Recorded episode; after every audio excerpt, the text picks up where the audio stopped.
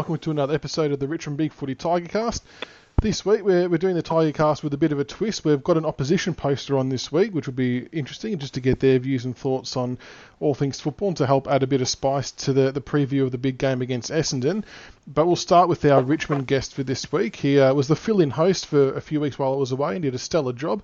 Rodney Dangerfield, welcome. G'day, Michael. How are you, mate? Good, mate. How are you? Very good, thank you. That's the way. It's a bit different to be doing this on a Sunday night, but we'll, we'll make it work. It's good that all the games are done and dusted, and I suppose it's a bit more fresh in our minds. Um, now, you told me that you had a, a, bit of a story you wanted to share.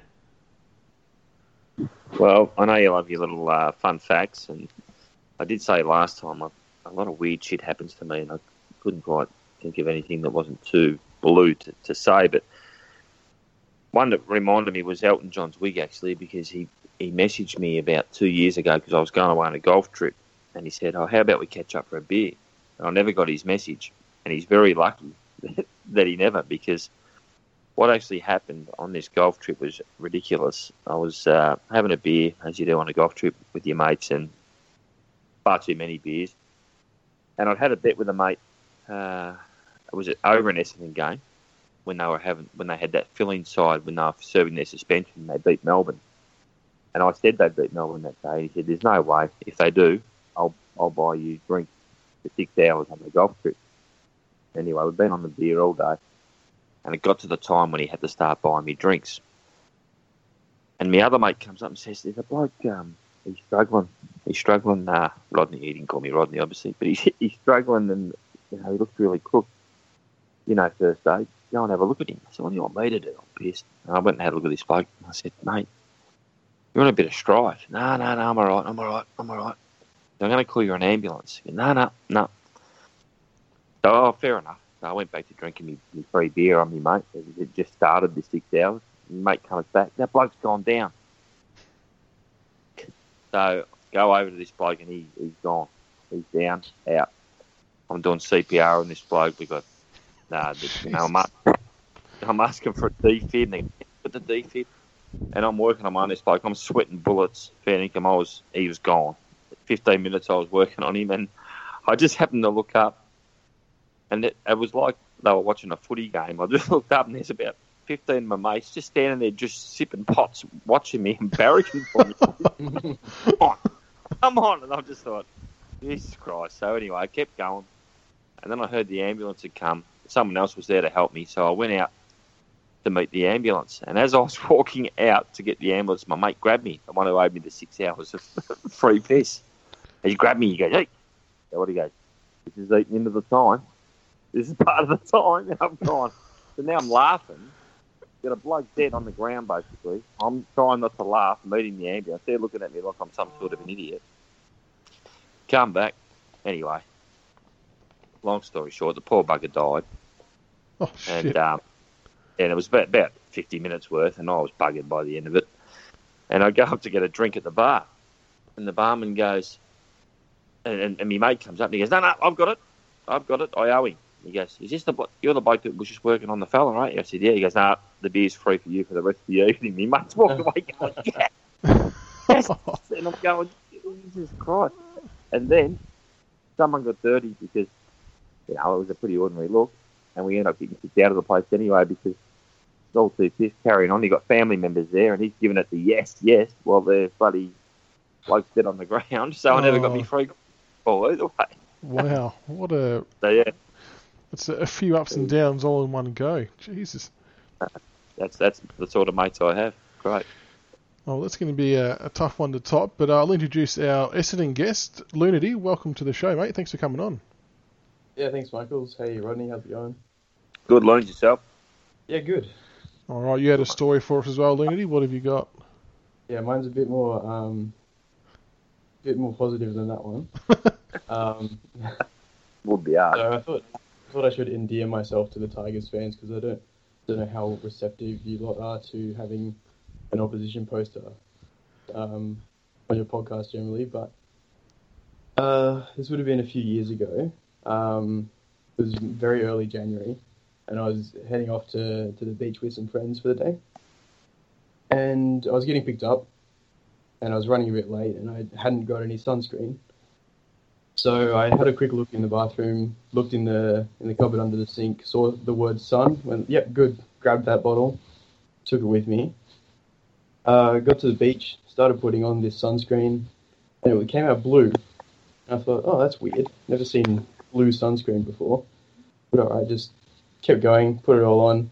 And I sort of noticed a bit later that it wasn't really like soaking into the skin that well.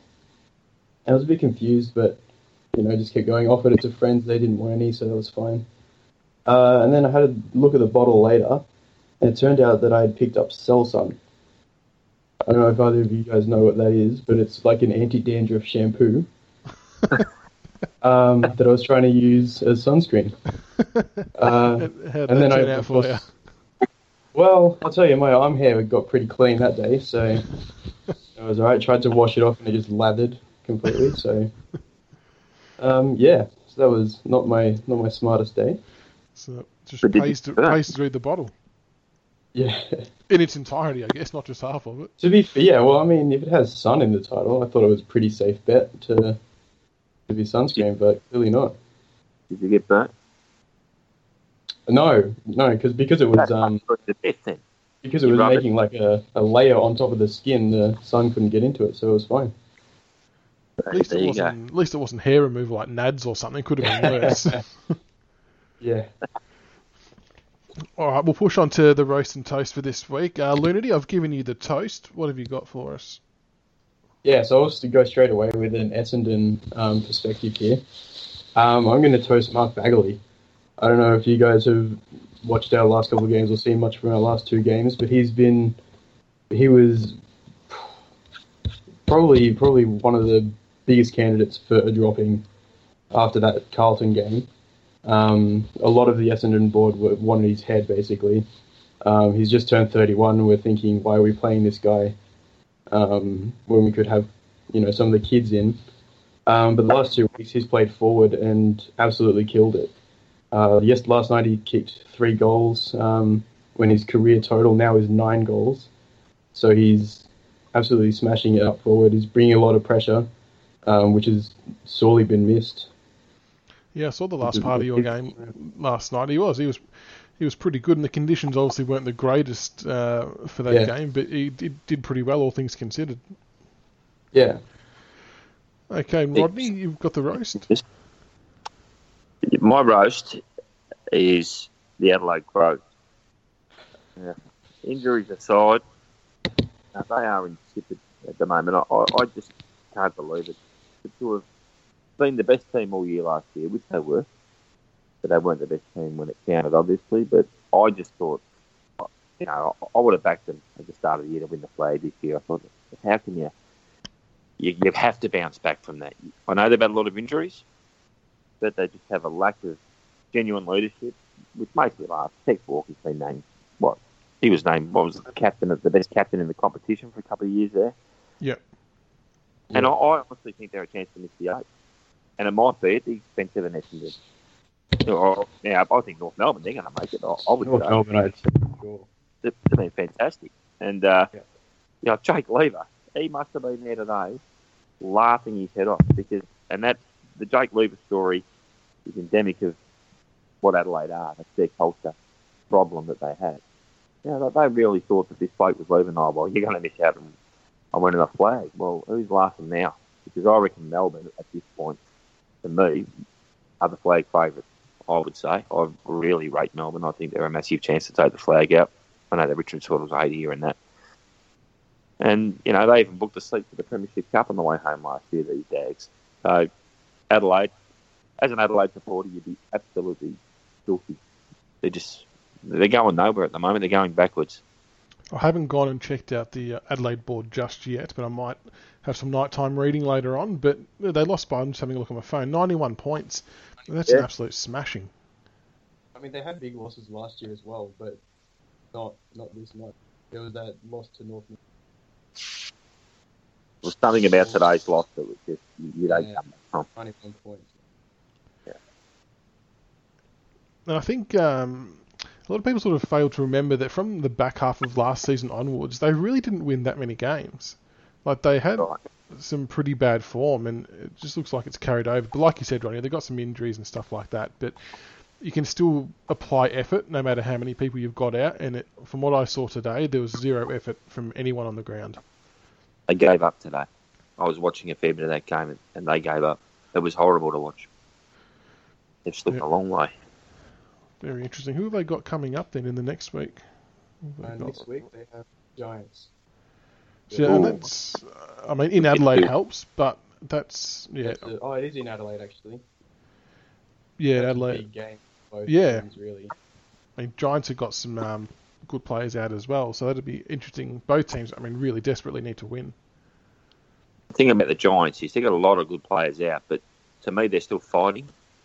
They're still they're still digging in deep. They're just not getting the wins, and I think they'll be okay when their players come back. You take those players out of any side, and you're in strike. But Adelaide, Yeah, it's the opposite. The effort's not there. Oh, I wouldn't be surprised if the Giants beat them. Weird because like with the other players getting a go in Adelaide with the injuries they've got, you'd think they'd be fighting hard to keep their spot for when the other players are ready to return, but you're just not really seeing any of that.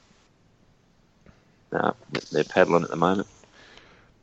All right, we'll push on to the review of our games from the weekend. So, Rodney, we'll start with the Tigers. Uh, so, Richmond 15 15 105 defeated St Kilda 12 5 77, won by 28 points.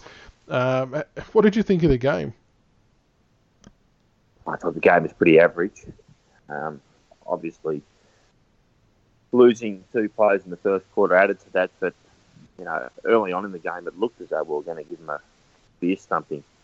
But um, you know, I, I don't want to take anything away from the Saints, but I, I just think our last three weeks have been a little bit average. Um, but I'll give Richmond credit. The, the game was won on belief and resilience, really, and it's something we never had in the past. It's something we've only picked up in the last 12 to 18 months. There's no way we win that game years gone by. Very ugly game, but uh, a really good win um, in the end of the day. I'm not sure the day's going to take its toll, though, because it was a very hard day, obviously, with the lack of rotations. And we're finally getting a little bit of bad luck, injury-wise. Not, not, not to a great extent, like season-ending injury. But I'm just wondering how that's going to play out next week. Although I did notice Essendon played, and this is quite serious. I'm not joking about this. That shit they played in last night in the smoke, that that will affect them. Uh, I noticed through my work and stuff like that. That that was very ordinary conditions to play in last night. So I missed that. What happened there? There was a lot of backburning in the area. It was very smoky. geez, it was smoky, and Yeah, that I will, was, I that will was at the game. both. It wasn't good. Probably the game should have been. To be quite honest with you, the game probably should have been postponed. That's how bad it was. It did. It did clear up. I mean, we can talk about this in a bit, I guess, but it, it did clear up a little bit. It was sort of mostly bad around halfway. Um, but yeah, it was still pretty thick. Yeah, they'll be feeling it. Uh, No doubt about that. They'll feel that for the rest of the week. Yeah. That's always like there's been a couple of games uh, over the course of the years where, for whatever reason, they've let off fireworks beforehand. And it's like, that, that can't be good when that kind of stuff lingers around as well. But to actually have backburning going on, that's yeah, it's to be surprising that that wasn't closely monitored. Yeah, it was really thick. And what did you make of um, Callum Moore and Con- uh, and Menadue and Brandon Ellis on, on his return? How did you view their games? I thought Brandon Ellis was an improved uh, effort on, you know, he's obviously gone back to the two, done his penance, looked very determined yesterday. I thought he played a, a pretty reasonable. Callum Moore uh, looked, to be quite honest, a little bit out of his depth. Uh, it's, it's a hard role he's playing, though. Like, I think Jacob Townsend's been really undervalued by a lot of the supporters. Obviously not by the club, but I understand why he was he had to go back to the twos because he needed to go back and win some ball, get a bit of confidence. But he just does a, an unbelievably selfless job. No other. I, I actually just in that Loon's brought up Baguley reminded me a little bit of Townsend last night. The role he's playing, very difficult role to play, and Callum Moore sort of got thrown into that role. In the, if you know what I mean, and I think it's a pretty tough role to to play. It is. I felt bad for Callum Moore because he's come into the side as the second forward to play that Townsend role, and within 10 minutes, he's the key forward for the game. Um. So I think all things considered, I watched him a bit more closely after that just to see how he adapted, and he was doing he was doing all right. He was getting to the contest, crashing packs. Um, his leading up outside the 50 was good. We used him a few times. Uh, I know he kicked three points, but the places he was taking his shots from weren't exactly easy. But I think all things considered, he did okay. But yeah, a lot of pressure was thrown on him, so it'll, it'll be interesting to see if Riewoldt gets up this week or not, uh, and, and, how we kind of structure up for that. Menadue, I thought, was a little bit lackluster. I don't know whether he was just extremely nervous, but he had a bit of the fumbles. But the guy I want to give a bit of a clip to is Dan Butler. I know he kicked three goals, but that would be the worst three goal game you'll ever see in your life, I reckon. Well, he and I'm a little bit worried because I think he Jason Castagna are both in horrible form. Uh, Castagna's got his supporters on the board, and I know he has his, his positive attributes, but he is just going as well. And I know he's injured yesterday, but he's no walk-up start back into the side for me. And I think Jack Higgins has got a fair way to go too. Yep. He's um, poor decisions, and he's got some some real skill issues. So those small forwards, uh, uh they're not clicking the way they were last year, and that's but the work rate isn't quite as high. We're not getting the separation in the forward line that we did last year, and I think that's been uh, shown up with our entries. We're entering the ball from a lot deeper, if you've noticed. We're kicking the ball in from about 80 metres instead of the train of handballs to 50 and working it in from there. And I can see Hurley and Goddard at taking 30 marks each next week, to be quite honest, if that doesn't change. Yeah, if we keep going down that path, absolutely. And Loonerty, the Essendon Bombers got up by 35 points. Was uh, was that an unexpected margin, or were you guys confident going into the game? How did you see that all unfold? Um, I thought we could win. Um, I wasn't wasn't particularly confident because I've been, you know, bitten a fair bit this this season with that. Um, I was just mostly looking for a consistent effort after the game against Geelong, and they certainly brought that and, and more. Um, so 35 points was definitely a, pleasant surprise. And the, how do you think the guys have adapted without Joe Daniher down there? He's obviously been your focal point for quite a few years now, but without him being there, has it improved the way you've brought the ball inside 50, being a bit more unpredictable? Yeah, I think so. I think it helps that McKernan has actually played quite well in Daniher's absence as well. Um, and it's sort of when we're not just you know, bombing it to Joe um, was a tactic that was a favourite of the team for a long time. Uh, now that we can't do that, we have to actually be a bit smarter with our um, entries inside 50. So um, I think it has been a bit better. Hopefully, once Joe gets back, we'll continue to do that and just have, you know, have him be there because he, no doubt, he's still a better player than McKernan is. Um, once he gets over the the um, OP that he has. Yeah, fair enough. Did you catch any of their game, Rodney? Yeah, I did. I was, I was flicking. Uh, I mainly watched the Essendon GWS game, and they were pretty impressive. Um, it was. The, I'm, I'm not sure I posted on the board. I speak. I'm pretty sure I posted on the board, but Essendon's form when they were going very ordinary two or three weeks ago was never going to be a long term thing. I made the finals last year. It's everyone team goes through those peaks and troughs, and um, they're always going to start to pick up, and we're going to meet them probably when they're on the up, and we're on the on the way a little bit down. So footy it changes pretty quickly, and uh, I was I've been pretty impressed with their their work rate.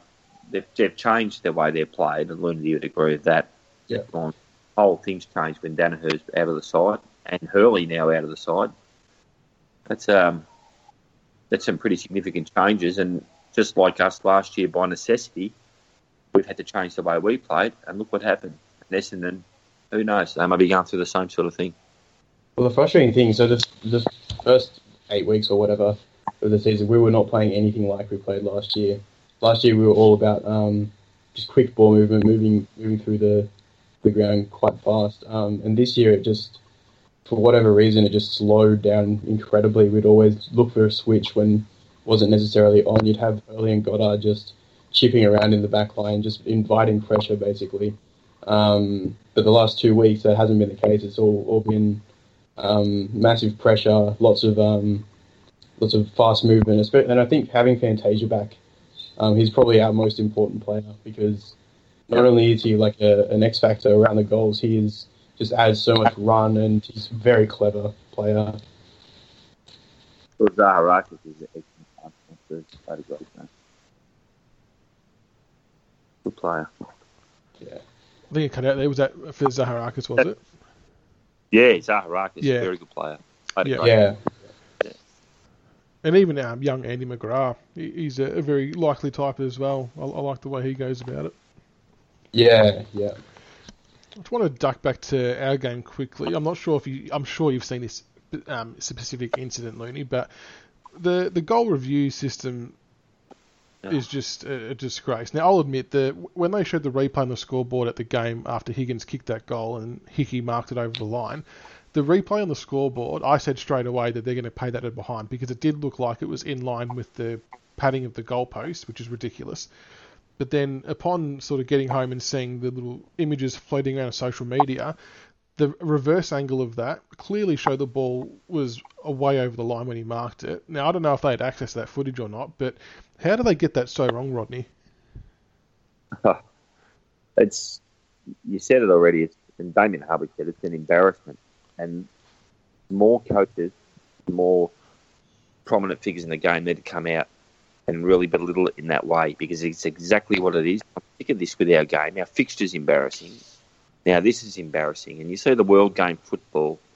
Um, I'm not 100% across the board, but I know in the APL they've just dispensed with this. This doesn't work. You've seen the A uh, the A League, the grand final. What a Yeah. That was a shocker. yeah. Yeah. So what? Why have something if you can't do it 100% right? Every ground, I played in Alice Springs today, as Dimma alluded to. Every ground has different camera angles, different setups, different technology. Just, just get rid of it. It doesn't work. It slows the game down. There's more controversial decisions than not. For a hundred odd years, we just played the game a bit like cricket. Don't get me started on that. We played the game where the umpire's decision was final. You won some, you lost some. Just move on with the game. Get rid of it. It shits me. Did you see the Yep. incident, Looney? I did. Yeah. Um. I can't remember that. Was it originally called a goal? Yeah, so the umpire's call was a goal, and he wanted Yeah. to double check if it was touched. You can't. You can't overturn that based on that. Um. The footage. I mean, yeah, like you said, and I think the commentators even said it as well. They weren't sure whether the reviewers got that second angle, but surely, surely you would have to have looked at both. Because how Well, bad would that be if, if the viewers at home get a better view of it than the guy making the decision? Yeah. Exactly. Yeah. Yeah. Well, last night, Luna, you would have seen in the Essendon game, and this is where the umpires were idiots as well. The goal umpire called for a, go- a score review on one that went about 20 metres over the post. Yeah. Over the post. Now, uh, no technology is going to tell you whether the ball's gone over the post. Yeah. It's not a Exactly right. going up over the post. And it was all, I think it was pretty much laughed off by the review panel and play on. Like, Yeah. Up to them to show some common sense as well and what got just. ah, Yeah, it's it's the, the sort of the problem, and I know this is, this has been an argument against like DRS and stuff in cricket, is that it sort of becomes instead of being a um something to get rid of the howlers, it becomes something that umpires become reliant on. exactly. So they lose their sort of critical thinking and they just go, okay, well we can just review it. Exactly right. So they lose a bit of sharpness, I think, with that. Yeah, like you said though, Rodney, I think if they're going to do it, do it properly. Invest the, you know, five hundred thousand dollars or whatever that looks like to actually do it properly, like what the cricket have done. Don't half-ass it because it's going to cost someone a really significant game one day. Um, it's yeah, I I couldn't believe seeing that footage. I think you're right. The more people, or the more that coaches and that start calling them out on it, hopefully it sends a strong enough message that they've got to either fix it or just scrap it altogether Yeah. but I'm sure we'll be having this conversation again in two or three weeks' time, or another team will be at the very least. It's not just obviously isolated to Richmond; it happens in all games. But yeah, they've got to get their shit together. Now we'll push on But to. it's not- Oh, go on. Well, sorry, just wait till it happens in one of our grand finals. Happen in the A League. It's going to happen. Mm-hmm. Yeah, hundred percent. Like that A League one, the footage was there, it was easy enough to tell, but some glitches wouldn't let them access it. That's, I mean, that's even Yeah. worse. Ridiculous. Embarrassing. And I, I, in that situation, I think I said it on a podcast at the time, but they would have honestly been better off not saying that that actually happened. Yeah, Mm. right. Given it was a 1 0 game, it's not like Melbourne Victory went on to win 5 0 or something and it was beyond doubt. That It was that one goal that cost um, Newcastle a chance to get back into the game. So that was, yeah, very dangerous. But yeah, we'll have the same thing happen one day, without doubt. Uh, Marvel Stadium is going to be the new name of Etihad Stadium as of the 1st of September 2018. Loonerty, what do you reckon about the, the new naming of the stadium? I think it's fine. I think there's no no issues with it for me. Um, I don't I don't think stadium names like sponsored stadium names really matter unless it's awful, like a Goomba Stadium in Geelong. Um, that's that's terrible. Um, but Marvel Stadium, you know, sounds fine. Doesn't sound any worse than Etihad Stadium to me. And as long as if if it's bringing in money to the AFL, then whatever. What about the, I suppose, the other concept of having a lot of activations and things going on outside the ground that are Marvel related? Uh, do you think that's going to have a positive or a negative effect on any all the people coming in?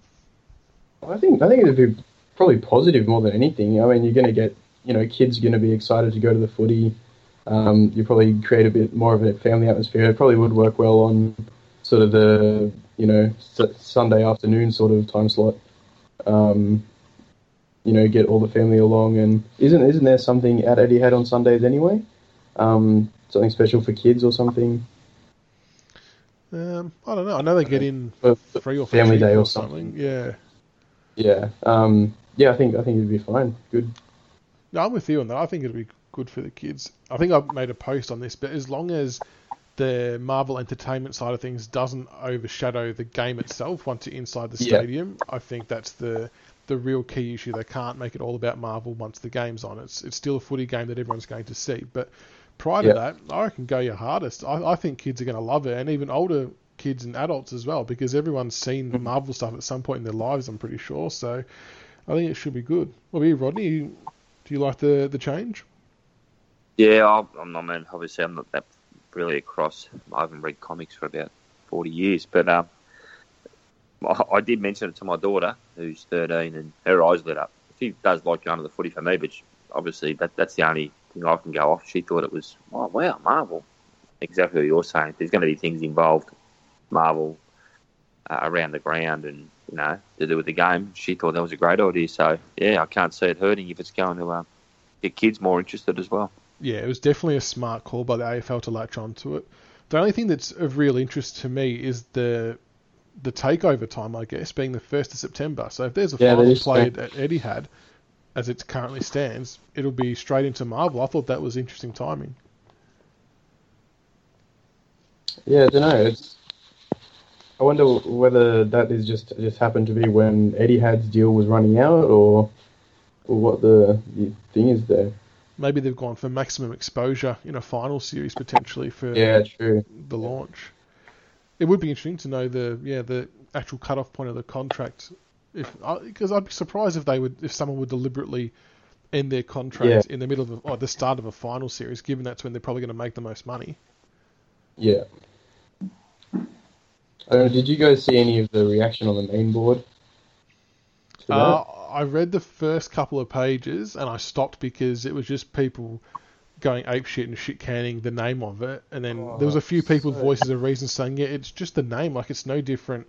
To, yeah. like if Optus have paid money for the Perth Stadium or whatever it might be, and yeah, I, I couldn't understand the uproar on the main board. I try to avoid it. I saw one comment that was something like, "Oh, I can't believe that the AFL is finally sold out." I was thinking, what do you mean? What's Etihad? Etihad is a UAE-based airline company. Was that not selling out when they did that, or what? Got to pay for it somehow. Yeah, exactly. I don't, I don't get the, the logic with some people. But then again, it's the main board, so Going to say the same thing. We're talking about the main board, so Yeah. I guess logic out the door. No, I think it's a good move. I think it'll it'll kick off really nicely. I thought we'll move on and do a bit of a, a club self appraisal, given we're almost at the halfway point of the year. Loonerty, I'll start with you first. Is Essendon living up to your pre-season expectations? If not, what needs to change? Uh, the last two weeks, yes. Before that, definitely not. Um, coming into this season, I sort of expected us to be, you know, maybe around the fifth, sixth sort of level. Um, given we finished seventh last season, seventh I think, maybe eighth, but finished in the top eight last season. We brought in three players who were slotted into our um, best 22 straight up, straight away. Um, I thought, you know, we should be at least in the hunt for the top four, um, but it just has not gone that way at all. Um, and what needed to change is just apparently sacking Mark Neeld um, helped, and just a, a, complete change of focus. We sort of lost the style we were playing last year, like I mentioned before, and it sort of just seemed like no one really knew what, what the game plan was. Whereas now, the, these last two weeks, we've you know started bringing some pressure back. We've started playing like we played last year. So hopefully, I mean, it's still a long way away. Hopefully, we can get a good run, but we're going to have to win some like games against very tough teams, such as like against Richmond this weekend, to even be a chance of making the eight at this point. Just on the Mark Neeld's thing, I mean, Richmond people probably qualified to speak about this because we've sacked a lot of coaches in our time. But uh, how much of an impact, honestly, could that have had? Being he was an assistant, it just seemed really odd that the moment you got rid of him, that all of a sudden everything's clicked and you've won two games in good fashion. I'm not sure. There were a lot of a lot of talk going around. I don't know if you guys read the articles at all, um, saying that basically none of the assistants were able to talk directly to Worsfold or to, directly to the players. Uh, that that every that Neeld had to be across everything and know everything, um, and it was sort of causing a bit of discontent between all the assistant coaches as well, um, because they were obviously, understandably, would have been frustrated if they can't go to the coach or go to the players and say, look, we're not doing this right, or we need to change this. Um, and if Neeld is the, the, you know, the stumbling block there, the reason that that's not happening, then I mean, results are starting to speak for themselves. It looks like. So I don't know. I don't know how big an influence that was, but something has clearly changed um, in in sort of a mindset sense, and the team is performing a lot better. Whether he's made a scapegoat or not, it did read that way, didn't it? Like he's a real roadblock. He was meant to be the conduit, and the line coaches are going through him, and then he was putting his own interpretation onto that and passing that on to John Worsfold, and that was frustrating the line coaches who had no direct contact through. Yeah, John exactly. I read that. I thought that seems like an odd setup. Oh, oh yeah. Well, wondered if that could. But he's got a he's got a terrific coaching record in the AFL, Mark Neeld, hasn't he? Like, almost unhorrible at local level now. It's so it's so bizarre because we brought him in as a development coach, which was which was why he was so highly rated at Collingwood, um, and he was doing a great job for the year or two that he was doing that, and then for whatever reason he became the game day performance or game day strategy um, coach, and then our game day performances just went off a cliff. Yeah, I'm sure. I don't know why we didn't just keep him where he where he has proven to be doing a good job, but yeah, who knows it looks great for him, the results since that, doesn't it? Poor bugger. Mm.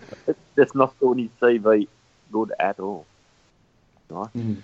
And Rodney, what, what about the Tigers? How do you think we're living up to your pre-season expectations? That's a funny one, Michael. So I think they've exceeded expect my expectations. To be quite honest, I, I think the first five six weeks we played just incredibly well, like it was amazing um, to watch us. It was just like a, a fairy tale continuing on from last year, you'd appreciate. But our level has been so high that it had to get to a point where it had to plateau, and that's happening now. But we're still getting wins. So whilst we've exceeded expectations, I think we've now hit a bit of a point where what worked last year isn't necessarily going to keep working. I think we've seen that the last few weeks, and there's some there's going to have to be some changes made. So while we're eight and two, and you know, you read our board and you get the, some unbelievably one-eyed people. They think we're flying and we're going to smash everyone. I don't really see it that way. I think the next part of the season will be the real test for us, and we're going to have to make some real changes in our forward setup, the way we enter the ball into the 50s completely different. But very nice to be eight and two, and of course we've had a very favourable draw. Like it or not, people can ignore it, but it's I find it amazing that we've played two teams that made the eight last year and we've lost to both. We can't run away from that. third team we're going to play is Essendon this week. So uh, it's a funny one. I think we're playing. Um, we're a better team than we were this time last year, but whether we can be a better team in the back half than we were last year is another thing. Yeah, I'm not like yeah, we're playing well. Obviously, we're in a good position, but I'm at the last few weeks, I'm not completely sold on our game style and where it's going. I, I don't know whether we've been worked out or whether not everyone who's coming in is buying into what we're trying to do, so it falls apart. But we just haven't been at that same level. I know we're going to have ups and downs, and we only have to you know try and get through and perform towards the end of the year. I get that, but it just worries me when we had that much dominating possession in the first quarter and a half against St Kilda, but had nothing to show for it. And it's just like Yeah. I just feel like bad habits starting to creep in. They're starting to sort of show off a bit too much. It's, it's just getting really frustrating and annoying. Well, they're, they're think- not lowering their eyes. Sorry, Lens. They're not lowering their So- eyes. They're not falling forward.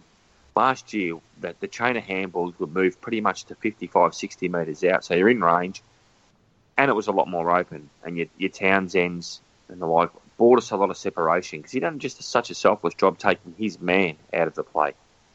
But that's sort of been worked out by other teams.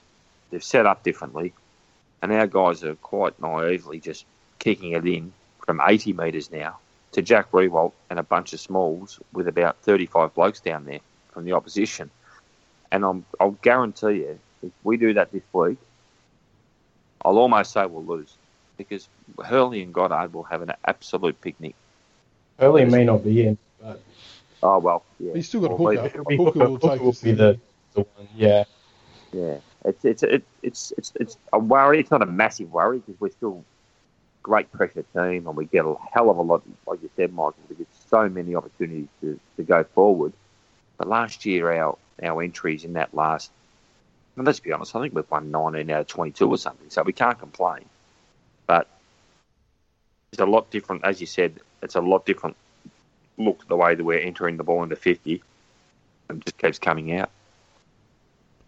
Yeah, I think it's not too bad a time to have a flat patch though, because we are like Oh, sort of getting to the bye round. So I don't know with with the sort of manic pressure that Richmond plays, it's got to be tiring, right? So Oh. I think the bye round is probably coming at a good time for Richmond if that's the case, and I think the bombing in from 80 is probably just a bit of that seeping through as well, a bit of bit of laziness um, creeping in. we're just lucky that our, despite the attacking part of it falling down, that our backline's still staying pretty strong.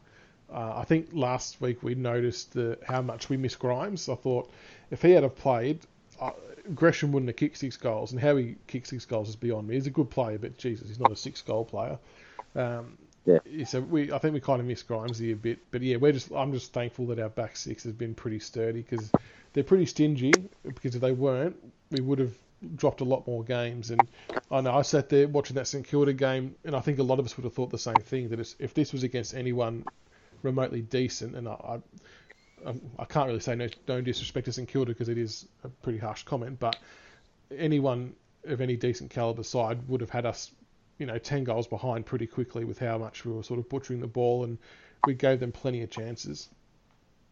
when they hit the front, we were gone. When they went, you know, two goals ahead, we were absolutely gone. So you're right. It was lucky we were playing St Kilda. Yeah, and I, I know we had the two plays out early on, and that doesn't help with your rotations. But uh, yeah, just we're just missing easy shots, and we say it every week, but bad kicking's bad football, and it's going to cost us a big game soon. But I think that's a league-wide trend though as well.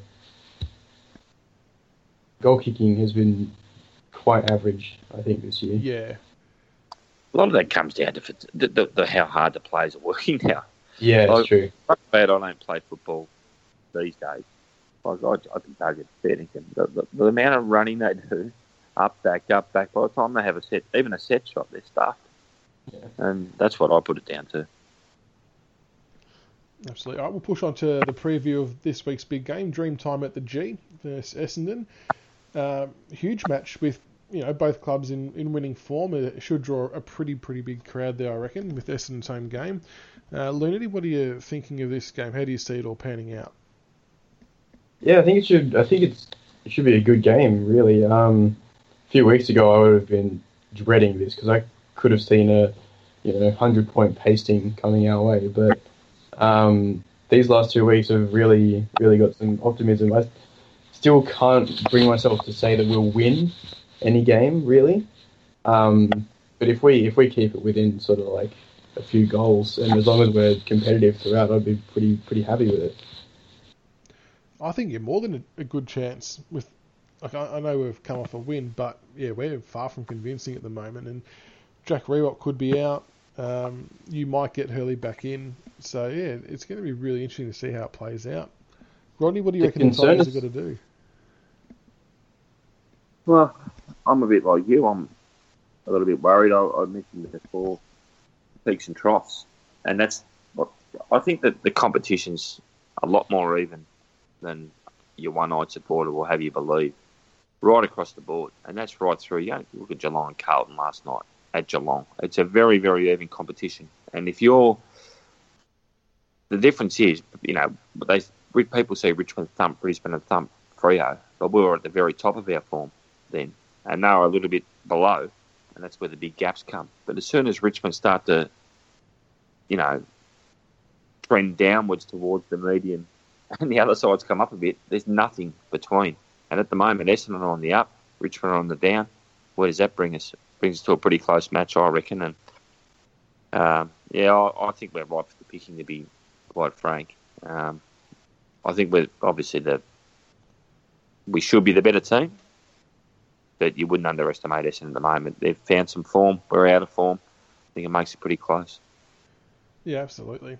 There should be some good matchups as well happening. Um, I know I haven't been Stringer's biggest fan um, from a midfield perspective only. As a forward, I think he's been a good pickup for you guys, Loons. How have you seen his form as a forward as opposed to a midfielder? Oh, fantastic. He's cl- so clearly a forward. Um, and I just hope that the midfield experiment is done just sit him, park him in the square if we need to. Um, last night he was fantastic. Uh, Geelong he was fantastic. It's just where he needs to be. Um, and if the rest of the team is up and about, he's he gets up and about as well. Like last night, he missed a few shots that he probably, if he, you know, sometimes he would probably kick. Um, so he could have ended up with probably five or six last night. Um, and it's just it, it's so much better than having him through the midfield.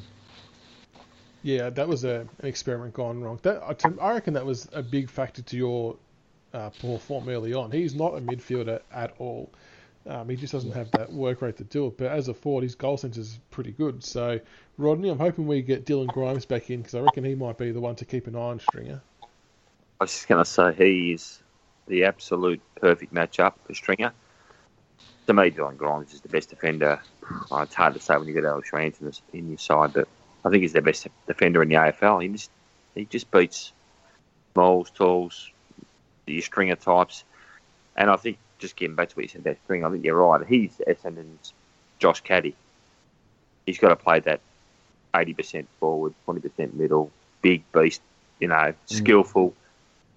Once he finds the right, and which he, it appears to be, he's going to be very, very dangerous. But I'm so thankful that we do have a Dylan Grimes, but as you said, whether he plays, and I think that's a massive, it's going to be a massive thing for me. If Grimes plays, I'll feel pretty pretty comfortable. Grimes doesn't play, then uh, yeah, panic stations will set in a little bit. Yeah, I agree. And uh, Rodney, what about Nick Vlastuin? We, we saw last week he swung down forward and kicked three goals, which was pretty crucial for us. I know we tried him in that spot early on um, as more of a permanent fixture, and it wasn't really working out for us where do you think we're going to be best to use him on the weekend if Jack doesn't come up? Yeah, well, if Jack doesn't come up, it's going to be really interesting. I, th- I think Vlastuin's your quintessential swingman in a footy team. He, he can do everything. So, obviously, very good back. He will play forward a lot if back's not there because he's such an intelligent player. But I just wonder where they go. I don't think you can have Callum Moore play the lone role again. Whether or not a Townsend coming back is going to chop Callum Moore out, I don't really know if that would work. But I don't really know where else we go with the it. One, you read weight these types, but uh, too much the one, inexperience. The one move I thought we may be able to try, just simply because Essendon don't have Joe Daniher in, is potentially bring in Garthwaite to play down back and throw Astbury up forward. Yeah, he's, a, he's big. He can mark the ball. Um, yeah, I mean, what other tall forwards do you guys have at the moment, Loons, that might stretch us, or is it we only really are playing sort of two. So we've got McKernan, uh, who's not that tall. He's about 191 or something. Um, and Stewart. Um, so that, that's really all we're, we're operating with up forward. And then Stringer, who's sort of somewhere in the middle, and Laverde, who I think is also about 190, but he can he's sort of more mid-sized as well in the way he plays. So it kind of makes it a, a possibility then that we don't have to deal with sort of three like massive players, I guess. That Rance could play on one of them, Garthwaite could play on one, and Broad plays a little bit taller And if Grimes come in. So maybe that's an option if Jack doesn't get up. Well, and if you're on a coaching uh, tactical point of view, if you're Essendon, if Jack doesn't play, do you play hooker back? Do you throw him back up forward? So there's a No, lot of we, there's we a lot of hey He's been he's been way too good back I know, in defence. Um. It might be six small, and then what happens? but the thing is, though, if if I mean, if you're you've got this, this trend that you're talking about of where Richmond are just bombing it in. well, they even won't. if- Yeah, if Hooker if Hooker is there, he'll just eat that up all day. well, he Um, would. He would. And if he doesn't, if he doesn't have a direct opponent, like if there's no talls, he can just roam free um, and play as a loose. Then it might might actually be be advantageous in a silly way if Jack doesn't play this in that. So it's a really interesting match. There's a lot of yeah, it's sort of it's interesting because I don't know. Um, I feel like if Riewoldt does play, then Hurley is almost a perfect matchup for him, and I think he's gone to him most times when Richmond and Essendon have played. But if he doesn't, I don't know whether bringing in Hurley is a good idea, um, just because of the fact that Richmond, you know, you guys don't really play talls that much. Could you throw Hurley no. forward though? No. No, straight I I back. mean, he used to, but he, he got injured constantly when he played forward. Um, and it wasn't until he moved back that he got some consistency in his game. And I, the, purely from a sense of I don't want him to be injured, I would hate to see him go forward. I would rather Hooker go forward than Hurley. That's my worry with Astbury too, to be honest, Michael. He was an injury-prone player as a youngster, but when he settled down back, you know, he just gets into his, his rhythm and he knows what he's doing. Forward's a whole different, a whole different game, a whole different range of movements. And I know you have to, you have to do it, but yeah, I don't know. I just don't, I don't like messing with it. But we, I don't think we can throw Garthwaite more up forward by themselves. So No, it's going to be really interesting. Same with Chol. Like Chol's name is thrown around as well, but for every time I've seen him play as a key forward, he's looked lost. He's looked at his best playing as a ruckman. So, I mean, the only other possible solution is bring in Soldo to ruck, and then Curvis plays a lot more forward, which would probably be a benefit to his game time as well, not getting him hammered in the ruck again. But yeah, if um, if Jack doesn't get up, it'll be really really interesting to see what we do at the selection table. Play Lynch. just get him on loan, just bring him across. Is uh, there any other players in line to come back in for you guys, Loons? Uh, I don't think so. I think if there was a change, it would just be probably um, Hurley in for D. I think um, D has been good, but Hurley is, you know, one of the premier defenders of the. You're, you're welcome, by the way. yeah, so I don't know. I see we look we look after you guys. I suppose for, for Well, we our- gave you we gave you Basher for nothing, so true. No, that, that, we've done all right out of that one. Bash has been a good Yeah. one. Bad out, bad out next week too. By the way, yeah.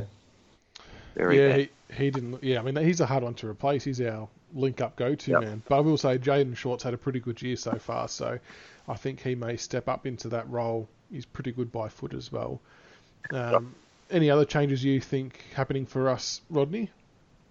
Um, I think I'm interested in Sean Higgins. I think he's just, you know, he's. I'm. I'm not super convinced with him to be quite honest. I mean, he's, it's a long way to go. He's only a kid, but he's just got a few, a, a fair bit of uh, improvement to make on his game. But I'm not real big on Castagna just coming straight back in because I think he's been, be quite frank, very ordinary. But for a big game like this, I think he may come in. And I know Corey Ellis played a very, very good game uh, yesterday, but I don't think there's a spot there for him just yet. He's just going to have to keep banging the door down. I'd like So to see Stengle come in as a small forward. Well, he wasn't even bloody named emergency last week. Apparently, he brained it again yesterday. I'd like to see him in too. That- would be the one. For Higgins? Single for Higgins, yeah. Yeah, agree. And I'm, I, I don't know. He's Higgins will get there, but I don't know why we don't just let him learn his craft in the VFL. Like we, we, we're not at a point that we have to play him out of necessity. We do have other options, and I just don't know why we're not using them at the moment. It's a bit, a bit odd. But Yeah. alright, bef- before we finish up, we'll get a prediction from you both on the game. Rodney, I'll start with you. What, how do you think it's going to go, including margin? Um, I think it'll be a, a pretty, a pretty fast, frenetic game through the middle with a lot of really quick ball movement by hand, both teams. Um, it'll be a great game to watch, I think. Uh, margin, I'm, I'm more hopeful than anything, but I think Richmond maybe by about 11 points. Sounds good. And Loonerty?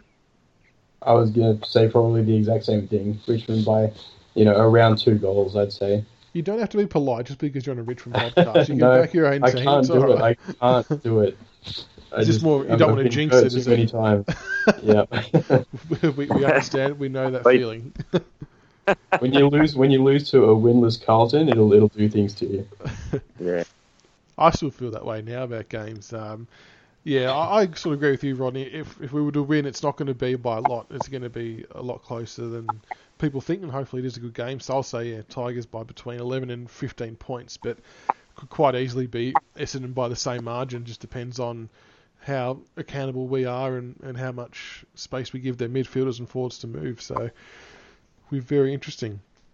Just a reminder: the game is on Saturday, the second of June, at the MCG at 7:25 p.m. Uh, make sure you get to your seats a bit earlier for the pre-game formalities, and it is live on Channel 7 at 7 o'clock and Fox Footy at 7:20 p.m. Rodney Dangerfield, Loonerty, thank you so much for coming onto the show tonight, guys. Really appreciate it. Yeah, thanks, Bye. Michaels. Thanks, Rodney. Thanks, wish- mate. Good I see wish you luck, Looney, but I'd be completely lying if, if I was to say it and mean it. But uh, hopefully it's a good game and no injuries, obviously. Yeah. Indeed. All right, thanks, guys. Thank you.